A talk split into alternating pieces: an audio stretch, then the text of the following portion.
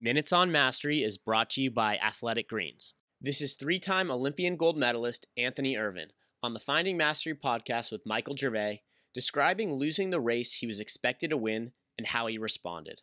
Did you have the goal of being a podium, of being on the podium? Yes, You had that. That was clear that. for you It was clear for me at 19, at 19. and you, no one knew your name. No one knew my name. How did you do that? How did I get on the podium?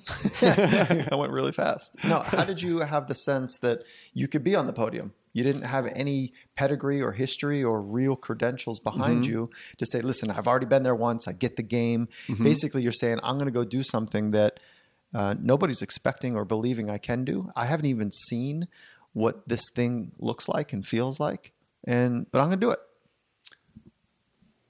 well, interestingly, I, I thought I would uh, ride coattails there. What does that mean? Well, I'll, I'll tell you. So, I uh, I qualified for this relay. You know, it's four of us. It's it's it's a real team effort, and that's always been something that I was passionate about. You know, through all the way through high school, it was the thing I loved was you know racing together to accomplish the goal. And um, I qualified to be on the USA relay, a relay in an event that we had never lost. Oh, wow. So there was an there was like once I got on that relay, it was entitlement. what does that mean? So it's so- like I, it, earned- like I believe like that gold medal belonged to me before I'd even earned it. So you didn't have a framework of like, don't blow it. You're like, Well, there was definitely a don't blow it, but I knew that we do things the way we're supposed to. We can't help but win. love it. Okay, keep going. Keep going. And then the unthinkable happened. The unthinkable happened. You know, like I, I led off. I was the young guy, the, the rookie. They led me off, and the Australians team right next to us in Australia, the guy just blows me away, breaks the world record, and I, I come in at his feet and I climb out, you know, devastated. I had lost my game plan. I didn't swim the way I was I had planned to um, because I let this other guy's performance derail me, which was a learning lesson of its own. And then one after the other, the Americans they'd jump in, they'd race to catch up to this guy in the lead, only to fade back. It was like a broken record of horror until the last guy, you know, was Gary Hall Jr., you know, my teammate, versus Ian Thorpe, the torpedo. And right under the flags with five meters to go, like the last two strokes, he pulls ahead of Gary and out touches him. And, you know, however many 15,000 people or whatever that were there in Australia. And in Australia, swimming is like the, the biggest sport.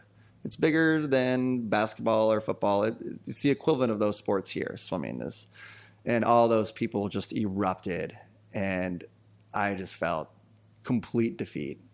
Not like I'd accomplished a great thing. I felt like I let down the country. Like it was the worst. Like everything that way was supposed to happen didn't happen, and that was supposed to have been my Olympic moment, my gold medal.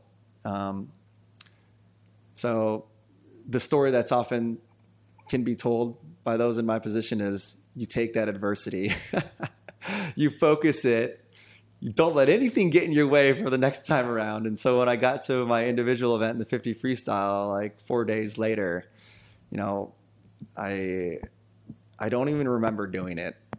I just remember I remember everything leading up to the moment the race starts, and I remember finishing and turning around and uh, and seeing the result that I had a one next to my name, and so did my teammate Gary, and we both got gold medals.